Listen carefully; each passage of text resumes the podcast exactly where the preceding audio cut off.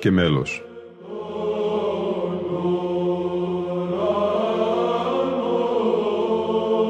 Προσεγγίσεις στη μυσταγωγία της ψαλτικής τέχνης.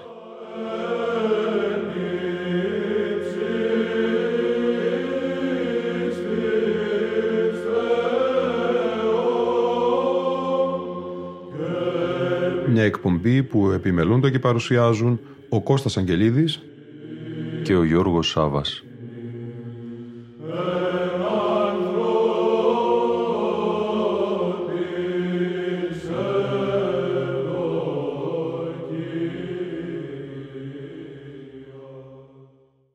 Αγαπητοί φίλοι ακροατές και φίλες ακροάτριες, ένα ακόμη πολύπτυχο αφιέρωμα της εκπομπής Λόγος και Μέλος ξεκινά σήμερα. Εν ώψη του εορτασμού της μνήμης, ενός προσώπου σημαντικού για την ψαλτική τέχνη κατά των ρούν των αιώνων, όσο λίγοι, του Οσίου Ιωάννου Κουκουζέλη, τη μνήμη του οποίου τιμά η Εκκλησία μας κατά την 1η Οκτωβρίου. Ιωάννης ο Κουκουζέλης, ο σπουδαίος αυτός μελοποιός της Ορθόδοξης Εκκλησίας, ο οποίος γεννήθηκε κατά κάποιους μελετητές προς τα τέλη του 13ου αιώνα, κατά νωρίτερα, ο Αγγελόφωνος, ο Καλικέλαδος, η δεύτερη πηγή της εκκλησιαστικής μουσικής μετά τον μοναχό Ιωάννη το Δαμασκηνό, Ιωάννης Κουκουζέλης ο Παπαδόπλος, ο μαΐστορ της μουσικής. Πλήθος μελισμάτων του Ιωάννη Κουκουζέλη θα επενδύσουν τις εκπομπές μας αυτές σε μια όσο το δυνατόν επαρκή γνωριμία με το έργο του, ενώ σήμερα αποσπάσματα από μια μουσικολογική μελέτη του καθηγητή Γρηγορίου Στάθη με τίτλο «Ο Μαΐστορ Ιωάννης Παπαδόπλος ο Κουκουζέλης» θα μας παράσχει στοιχεία για την προσωπικότητα του λαβρεότου μοναχού και κορυφαίου τον νηστή. Γρηγορίου Στάθη, ο Μαΐστορ Ιωάννης Παπαδόπουλος, ο Κουκουζέλης. Η ζωή και το έργο του. Προκείμενο θέμα αυτής της μουσικολογικής σπουδής έκτης στη σειρά Βυζαντινή και μεταβυζαντινή μελουργή που το Ίδρυμα Βυζαντινής Μουσικολογίας οργανώνει και πραγματοποιεί κατά καιρούς σε δημόσιες συνάξεις είναι ο θαυμασιότατος Βυζαντινός μελουργός Όσιος Ιωάννης Παπαδόπουλος, ο Μαΐστορ και Κουκουζέλης. Η Εκκλησία τιμά τη μνήμη του την 1η Οκτωβρίου μαζί με τη μνήμη του Αγίου Ρωμανού του Μελωδού. Είναι τόσα πολλά τα λάθη που συσσόρευσαν ξένοι πρώτα σε Ανατολή και Δύση και Έλληνες ύστερα, ιστορικοί, φιλόλογοι, μουσικολόγοι, τους τρεις τελευταίους αιώνες σχετικά με τον Ιωάννη Κουκουζέλη, που θα μπορούσα να σας αναφέρω τα πιο κραυγαλαία από αυτά με τη μορφή χαριτολογημάτων. Όπως για παράδειγμα, ο Ιωάννης Κουκουζέλης έζησε από τον 11ο μέχρι τον 16ο αιώνα. Η αγιότητα όμως του μελουργού που ευλαβούμε δεν μου επιτρέπει τέτοια εκτροπή. Τα λάθη και οι αντιφάσεις που οδηγούν οπωσδήποτε σε σύγχυση οφείλονται είτε σε περιορισμένη και θεληματικά εκλεκτική γνώση του κωδικολογικού υλικού από τους ερευνητές μέχρι πριν από 30-40 χρόνια, είτε σε παραθεώρηση βασικών ιστορικών στοιχείων και ανεπαρκή εμβέλεια για αξιολόγηση των στοιχείων αυτών από τους συγχρόνους ερευνητές. Και ας σημειωθεί εδώ ότι η μουσικολογική έρευνα, χάρη στην αναλυτική καταλογογράφηση των χειρογράφων, ανακαλύπτει ή επισημαίνει ολοένα και περισσότερα καινούργια στοιχεία για την ιστορία και την εξέλιξη της ψαλτικής τέχνης, άρα και για τη ζωή και το έργο του μελουργού μας. Τη σοβαρότερη ως τώρα προσπάθεια για ιστορική εξακρίβωση των σχετικών με τον Ιωάννη Κουκουζέλη θεμάτων αποτελεί μια εκτενής διδακτορική διατριβή του Αμερικανού Edward Williams, από την οποία δανείστηκε σχεδόν όλα τα στοιχεία χωρίς να το αναφέρει και παρουσίασε σε διάλεξη στη Θεσσαλονίκη που στη συνέχεια δημοσιεύτηκε πριν τέσσερα χρόνια ο Ιουκοσλάβος ερευνητής Αντρέα Γιακόβλεβιτς. Για τον Ιωάννη Κουκουζέλη γράφτηκαν πολύ περισσότερα από όσα για οποιονδήποτε άλλο μελουργό. Υπάρχουν, από ό,τι ξέρω, γράφει ο Γρηγόριος Στάθης, τρεις διδακτορικές διατριβές και πληθώρα δημοσιευμάτων με αναφορές στο πρόσωπό του και στο έργο του και υπάρχει πριν απ' όλα ένας βίος αρκετά διαδεδομένος σε χειρόγραφα και εκδόσεις. Από τον βίο αυτό αποκοιήθηκαν μία μυθιστορηματική βιογραφία στα βουλγαρικά και άλλη μία στα ελληνικά, σε δύο μάλιστα εκδόσεις, η δεύτερη επιυξημένη. Ο Γιάννης Κουκουζέλης τιμάται ως Άγιος στο Ορθόδοξο Εορτολόγιο θεωρείται η δεύτερη πηγή της βυζαντινής μουσικής μετά τον Ιωάννη Δαμασκηνό. Με το όνομά του παλαιότεροι ερευνητές και περιέργως επιμένουν και κάποιοι σύγχρονοι βάφτισαν έναν τύπο σημειογραφίας κουκουζελική σημειογραφία και εγκαινιάζουν με αυτή μία περίοδο στην εξέλιξη της σημειογραφίας. Τον Ιωάννη Παπαδόπουλο Κουκουζέλη, βούλγαροι ερευνητές από εθνικιστικούς καθαρά λόγους τον θεωρούν ως τον μεγαλύτερο μεσαιωνικό βούλγαρο συνθέτη που επηρέασε στη συνέχεια όλη την βυζαντινή μουσική. Ενώ ένας Γερμανός ερευνητής τον θέλει Ανατολίτη, γεννημένος στα μέρη της Μικράς Ασίας στην περίοδο της αυτοκρατορίας της Νικαίας, για να δικαιολογήσει την ύπαρξη των χρωματικών διαστημάτων στη βυζαντινή μουσική. Κατά τις διάφορες απόψεις και θεωρίες και παρεξηγήσεις, ο Ιωάννης Κουκουζέλης φέρεται να έζησε ανάμεσα στις αρχές του 12ου μέχρι τις αρχές του 16ου αιώνα. Συνεχίζοντας σε αυτή τη μελέτη του του 1986, ο καθηγητής Γρηγόριος Στάθης γράφει σχετικά με την εποχή του Ιωάννου του Κουκουζέλη. Η γνωστότερη μαρτυρία για την χρονική ακολουθία των μελουργών που σχετίζονται με τον Κουκουζέλη είναι αυτή που μας παρέχει ο Μανουήλ Χρυσάφης, ο Λαμπαδάριος και Μαΐστορ, στη θεωρητική συγγραφή του γραμμένη Διοχείρο στα 1458 στον κώδικα Ιβύρων 1120. Τον οίκον δε πρώτος ποιητής ο ανανεώτης υπήρξε και δεύτερος ο γλυκής τον ανανεώτην μιμούμενος. Έπειτα τρίτος ο ηθικός ονομαζόμενος ως διδασκάλης επόμενος της προηρημένης Δυσσή και με τα πάντα σε αυτούς ο χαριτώνυμος Κουκουζέλης. Την ίδια χρονική ακολουθία μαρτυρεί και ο άλλος μεγάλος βυζαντινός διδάσκαλος της ψαλτικής τέχνης, Γρηγόριος Μπούνης ο Αλιάτης στα 1437. Επιήθησαν μεν παρά του δομεστίκου εκείνου κύριε Μιχαήλ Αναεώτου, εκαλοπίστησαν δε παρά του πρωτοψάλτου Κυριωάννου Γλυκαίος. Ύστερον δε εγγράφησαν και παρά του μαΐστορος Κυριωάννου Κουκουζέλη, συντετμημένα και σαφέστατα και ούγαρ πολλά σύχων μακρολογίας. Στο ηρμολόγιο του 1309, συνά 1256, υπάρχει μια επώνυμη σύνθεση του Κουκουζέλη και μάλιστα με το προσδιοριστικό νέον μέλος και στο ηρμολόγιο του 1332, συνά 1257, υπάρχουν ανώνυμα τρεις συνθέσεις του. Οι συνθέσεις αυτές αφορούν σε τρεις στίχους των Ανοιξανταρίων και ένα του Μακάριο Σανίρ, όπου πρωτοεμφανίζονται οι τάσεις της νέας μορφής συνθέσεως της καλοφωνικής επιτιδεύσεως για να παραδίδει το ηρμολόγιο με κάποιες διορθώσεις στα 1302 και να αποτολμά να επιβάλλει μια νέα μορφή συνθέσεως εκτενέστερη καλοφωνική στην παραδοσιακή ψαλμόδηση των Ανοιξανταρίων και του Μακάριο Σανίρ, ο Κουκουζέλης στα 1309 πρέπει να είχε μια όρημη ηλικία και να ήταν τέλειος γνώστης της ψαλτικής τέχνης. Έτσι λογικά μπορούμε να προσδιορίσουμε τη γέννησή του στη δεκαετία του 1270 περίπου. Δεν μπορεί λοιπόν ο Κουκουζέλης να έζησε τον 12ο αιώνα που μέχρι το 1177 η σημειογραφία πρώτο και κύριο ήταν ατελής, ούτε τα πρώτα 60-70 χρόνια του 13ου αιώνα που η Βυζαντινή Αυτοκρατορία ήταν καταλημμένη από τους Λατίνους και είχε ανασταλεί ή οποιαδήποτε πνευματική δραστηριότητα, γιατί καμιά σύνθεση δική του και καμιά σύνθεση των μαρτυρημένων προγενεστέρων του δασκάλων δεν υπάρχει γραμμένη στα χειρόγραφα. Μόνο στα τέλη του 13ου και τις αρχές του 14ου αιώνα απαντούν στα χειρόγραφα κάποια νέα καλοφωνικά μέλη πάντοτε ανώνυμα που ο Κουκουζέλης και οι άλλοι σύγχρονοί του καλοπίζουν επώνυμα πια από το 1336 και μετά. Άλλωστε η καλοφωνία σαν νέα ασματική πράξη όπως ξεκίνησε από τους προγενεστέρους μελουργούς και μάλιστα τον Νικηφόρο Ηθικό και Ιωάννη Γλυκή και αναπτύχθηκε από τους συμφοιτητές Ιωάννη Κουκουζέλη και Ξένο Κορώνη μαζί είναι καταγεγραμμένη στο βασικό της πλαίσιο για πρώτη φορά στα 1336 στον κώδικα της Εθνικής Βιβλιοθήκης με αριθμό 2458.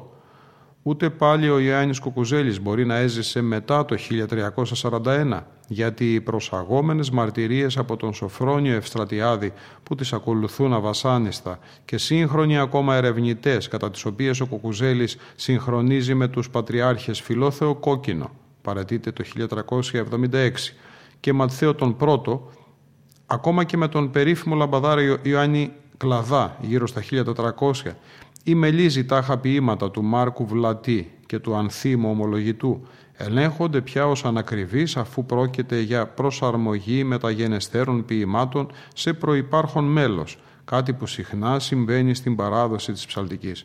Για τις συγκεκριμένες περιπτώσεις υπάρχουν σαφείς μαρτυρίες δημοσιευμένες στους καταλόγους των χειρογράφων βυζαντινής μουσικής και σε ένα άλλο βιβλίο μου. Σχετικά με το έργο του Οσίου Ιωάννου του Κουκουζέλη, σημειώνει ο καθηγητής Γρηγορίος Στάθης στο ίδιο μελέτημα. Το έργο του Ιωάννου Κουκουζέλη διακρίνεται σε δύο κατηγορίες, σε εκδοτικό κατά κάποιο τρόπο και σε δημιουργικό. Η παράδοση του ερμολογίου, η διόρθωση του στοιχειραρίου που χρησιμοποίησε σαν αμφίβολο Αθανάσιος τα 1341 και προπάντων η σύνθεση των ακολουθιών του κώδικος της Εθνικής Βιβλιοθήκης της Ελλάδος 2458 που πολλαπλασιάστηκε υπεραυξημένη σε περιεχόμενο, αλλά με την ίδια διάταξη, μας παρουσιάζουν ένα μεγαλοφύη μελουργό που φρόντισε για την κωδικοποίηση και οριοθέτηση της βυζαντινής ψαλτικής τέχνης. Και είναι κυρίως αυτή η έμπνευσή του που του εξασφάλισε και διέδωσε τη φήμη του στα όψιμα βυζαντινά και στα μεταβυζαντινά χρόνια. Το προσωπικό δημιουργικό έργο έχει πολλές ενδιαφέρουσες πτυχές. Έγραψε μέλη για τις ακολουθίες του εκκλησιαστικού νυχθημέρου, εσπερινού όρθρου θείας λειτουργίας και πάμπολα μέλη του οικηματαρίου, δηλαδή μέλη με κείμενο τους οίκους του ακαθίστου ύμνου του μαθηματαρίου, δηλαδή καλοφωνικές συνθέσεις στα στοιχειρά ιδιόμελα και αναγραμματισμούς και αναποδισμούς από αυτά και του κρατηματαρίου, δηλαδή έντεχνες και εμελέστατες συνθέσεις με κείμενο άσημες συλλαβές όπως τενενά, τορορών, τεριρέμ και άλλα. Θα ακολουθήσει ένα σπάνιο μέλος το εξημνητικό θεοτοκείο Άνωθεν η Προφήτε, μάθημα παλαιών ψαλόμενων κατά την ένδυση του αρχιερέως, όχι όμως τη γνωστότερη μελοποίησή του σε ήχο βαρύ. Το μάθημα σε ηχοπλάγιο του Δευτέρου, σε σκληρό χρωματικό, νενανό, ανέκδοτο στις πατριαρχικές και λοιπές παλαιές εκδόσεις, εκδόθηκε για πρώτη φορά από τον άρχοντα πρωτοψάλτη Λικούργου Αγγελόπουλο το 1995 σε τόμο με τίτλο «Ιωάννη Κουκουζέλη του Μαΐστορος, εκλογή έργων». Εκεί ο εκδότης και χωράρχης της ελληνικής βυζαντινής χοροδίας, αναφερόμενος στο παρόν μέλος, έγραφε τα εξής. Το Θεοτοκείο άνωθεν οι προφήτες σε ήχο πλάγιο του Δευτέρου Νενανό είναι ένα μέλος εξαιρετικά πλούσιο σε λεπτές αποχρώσεις και σε έντεχνες διαδοχικές εναλλαγές ήχων κυρίως μεταξύ του Νενανό, του Παπαδικού Άγια, του Τετραφώνου Πλαγίου του Δευτέρου και του Τετραφώνου Πρώτου. Οι επαναλήψεις των μουσικών του φράσεων αναδεικνύουν το γλυκύ μέλος του Νενανό που ένατος ήχος πέλει, ενώ δύο θέσεις του Άγια που τις συναντούμε συχνά και σε μεταγενέστερες παπαδικές συνθέσεις είναι κατάλληλες για να αποδοθούν μονοφωνικά, καθώς το μέλος αναπτύσσεται με μια θαυμαστή ισορροπία και στα σημεία που κορυφώνεται η δυναμική του. Το μελωδικότατο κράτημα έρχεται ως η μεγαλειώδης ολοκλήρωση της όλης σύλληψης του μαθήματος που ευρύνει ακόμα πιο πολύ τον ηχητικό του πλούτο με την κάθοδο του μέλους στον αντίφωνο Άγια. Η ελληνική βυζαντινή χοροδία υπό τη διεύθυνση του άρχοντος πρωτοψάλτου της Αγιωτάτης Αρχιεπισκοπής Κωνσταντινούπολεως Λικούργου Αγγελόπουλου ψάλει σε ήχον ενανό το άνωθεν προφήτε μέλος Ιωάννου Κουκουζέλη που προέρχεται από τον κώδικα του μετοχείου του Παναγίου Τάφου με αριθμό 706 Παπαδική, τόμος 4 Θεοτοκία Μαθήματα Κατήχων του έτους 1819. Η εκτέλεση αυτού του μαθήματος από την ελληνική βυζαντινή χοροδία προέρχεται από την κασέτα της Ιωάννου Κουκουζέλη του Μαΐστορος έργα αριθμός 1 όπου μονοφωνάρης είναι ο Κωνσταντινοπολίτης πρωτοψάλτης Παναγιώτης Κουτράς. Το απόσπασμα προέρχεται από παλαιά εκπομπή της κυρίας Αριέτας Παλιατσάρα στο τρίτο πρόγραμμα της ελληνικής ραδιοφωνίας, της οποίας και η φωνή στιγμιαία ακούγεται.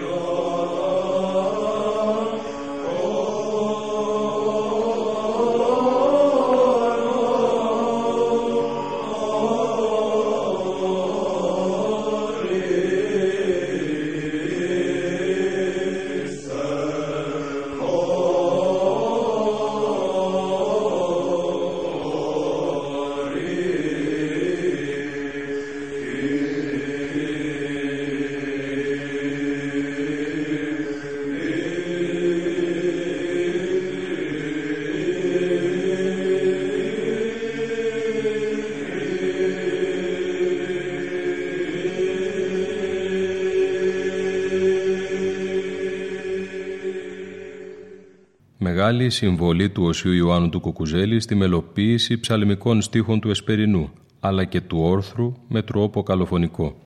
Μία από αυτές είναι η περίπτωση του πρώτου καθίσματος του ψαλτηρίου, Μακάριος Σανίρ, που περιλαμβάνει τους τρεις πρώτους δαβητικούς ψαλμούς. Το μέλος Οσίου Ιωάννου του Κουκουζέλη σε ηχοπλάγιο του Τετάρτου θα ακούσουμε να ψάλει ο χορός ψαλτών οι μαΐστορες της ψαλτικής τέχνης με διδάσκαλο και χωράρχη τον καθηγητή Βυζαντινής Μουσικολογίας του Πανεπιστημίου Αθηνών κ. Γρηγόριο Στάθη. Πρόκειται για οκτώ στίχους από το στίχο «Ο κατοικών εν ουρανής» και εξής. «Ο κατοικών εν ουρανής και ο Κύριος εκμυκτηριεί, τότε λαλήσει και εν το θυμό, σιδε Κύριε, ου φοβηθήσομαι, Ανάστα Κύριε, ότι σύ επάταξας. Μονοφωνάρης στο στίχο «Το λαλήσει» ο πρωτοψάλτης Αθανάσιος Βουρλής. Η ηχογράφηση προέρχεται από τη σειρά μουσικολογικές σπουδές, Βυζαντινή και μεταβυζαντινή μελουργή και τον τριπλό δίσκο βινιλίου Ιωάννης Παπαδόπουλος ο Κουκουζέλης και Μαΐστορ.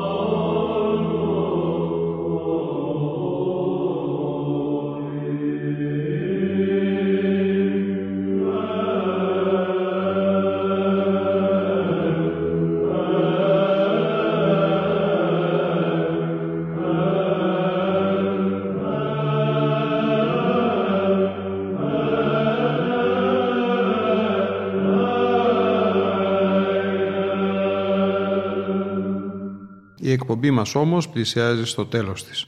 Το αφιέρωμά μας θα συνεχιστεί και στις επόμενες εκπομπές. Ήταν η εκπομπή Λόγος και Μέλος που επιμελούνται και παρουσιάζουν ο Κώστας Αγγελίδης και ο Γιώργος Σάβας. Στον ήχο ήταν σήμερα μαζί μας η Λίνα Φονταρά.